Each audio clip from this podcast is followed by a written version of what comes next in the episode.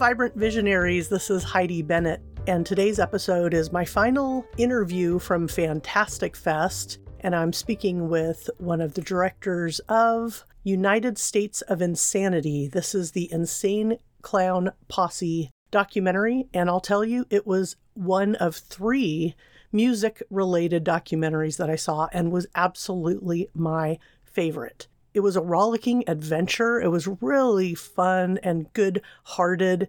And I gotta admit, I definitely had my own preconceived notions of what Insane Clown Posse and the Juggalos are. And I have a whole new appreciation for the band and the fans.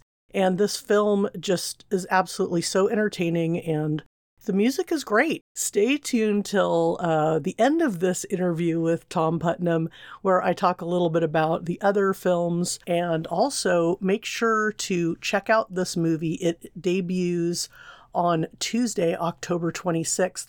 And I have a link in my show notes where you can see the trailer and get tickets to see this film. Check out the movie and enjoy this interview with Tom Putnam. Uh, welcome to the podcast, Tom. So great to have you here. Thanks for having me.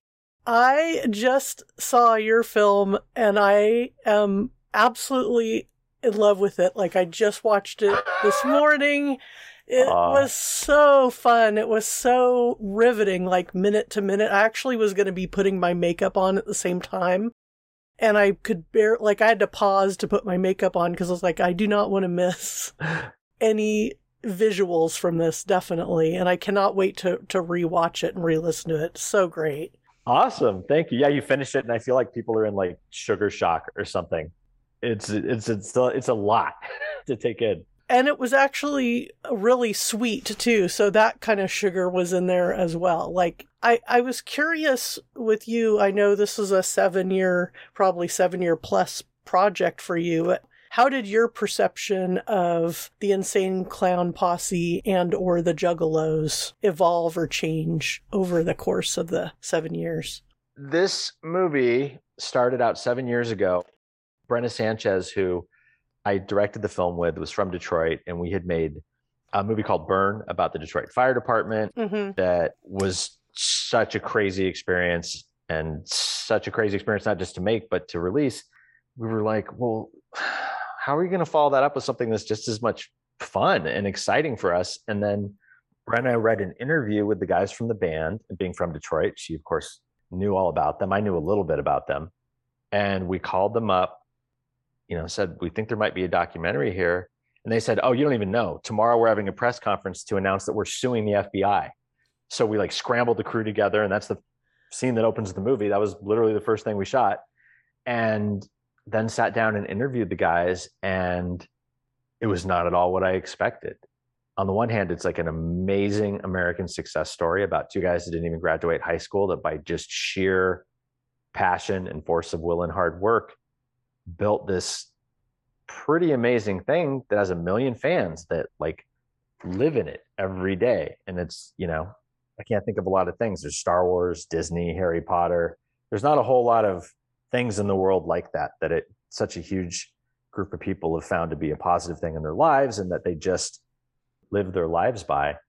But then it's also what i didn't realize when we started it is it kind of turned into a horror movie because you have some person in an office somewhere with no hearing no criteria no real reason that added the band and their entire fan base a million people to the FBI's gang threat assessment. So now they're gang members. And if you're walking down the street and you just have a concert t-shirt on, it's probable cause. A police officer can pull over, photograph you, put you in the gang database.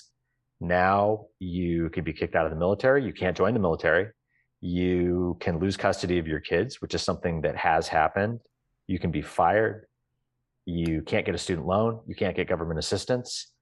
And to see that that can happen for no other reason than people being fans of a band, that's a really slippery slope. Because if that can happen to fans of this band, it can happen to fans of other bands. It can happen to horror movie fans. It can happen to, I mean, there are gangs that use Dodgers paraphernalia to identify themselves. Why? What's to prevent Dodgers fans from being labeled a gang? That was really scary for me. And the thing that we realized making the movie that I think people are taking away from the movie now that they're seeing it is that this isn't a story about something happening to other people. This is a story about something that could happen to any of us.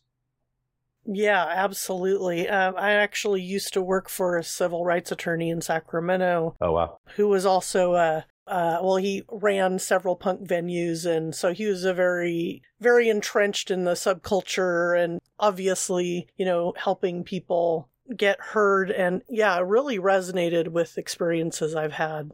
And the making of the film, I also just enjoyed film clips you used from you know previous films and the music and and just the way it was shot and all put together it's going to be debuting in theaters October 26th how do you feel like the film came together? Did it tell the story you wanted to tell?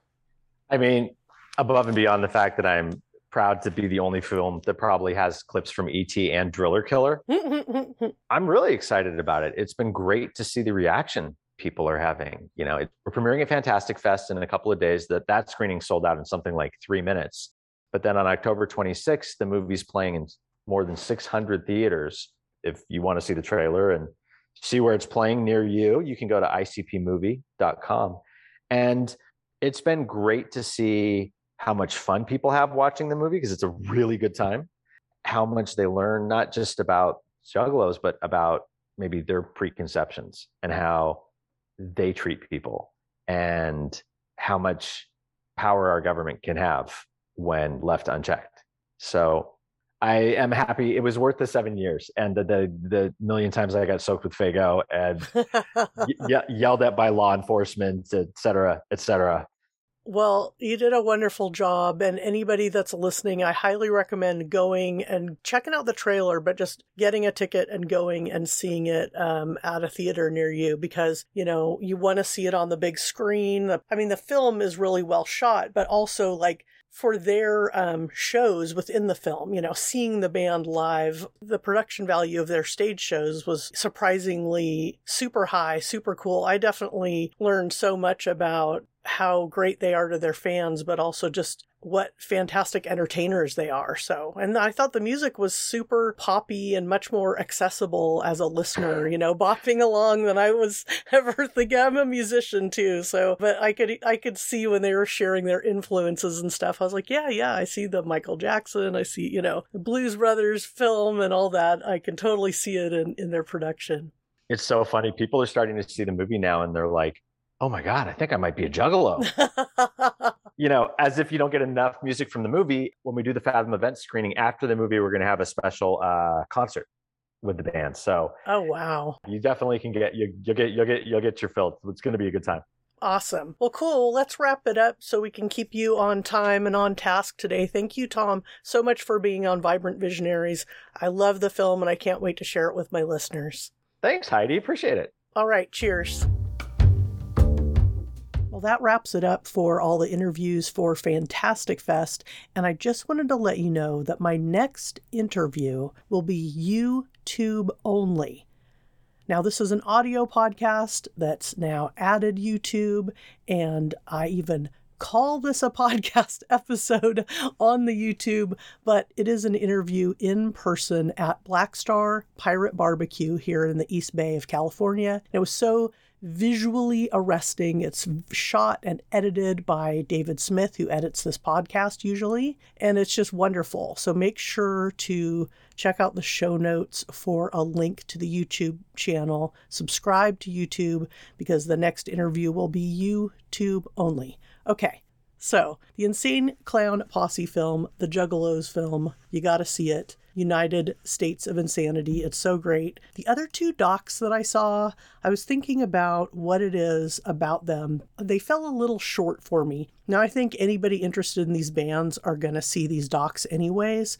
But I'm just going to go with my gut reaction and how I felt while watching it. So I watched for Fantastic Fest the GWAR documentary, and I've seen GWAR in person, and of course, they put on an amazing show. And this is GWAR was really entertaining and super creative. Like it had a lot of the creativity that you would expect from anybody that would want to work with this group. But it was also kind of sad because, well, there's been some hardship and um, disgruntledness and fighting and, and some deaths and some other tragedies. So uh, and I'm also not a huge fan of GWAR's music. Like, th- their music has evolved and changed over the years. But since I'm not a big, big fan of their music. I really appreciate all the creativity and how they've, you know, the costuming, obviously, and all the um, other stuff they do with set design that was so innovative and is creative and amazing, and the comic books and all the other things. Like I said, if you're a GWAR fan, you're going to love this because you love GWAR. It just didn't super connect to me. Uh, the other one was about the KLF, and this film was called Who Killed the KLF? And I'll tell you right now, the KLF killed themselves. Not literally, but I felt like, especially compared to the Insane Clown Posse film and the GWAR film, KLF always kept their audience at a distance and they're kind of mean spirited pranksters. Um, they figured out a formula to make pop music and they excelled at making hit after hit after hit even though they were incredible performers and had incredible stage show and all these things that I can really connect to as a as a fellow musician and, and band leader, they also always kept the audience at arm's length and always didn't care about the audience, didn't care about the fans. And I felt like this doc didn't pull back the veil. Yes, you learn more about them, but you also feel like they could give a fuck about you.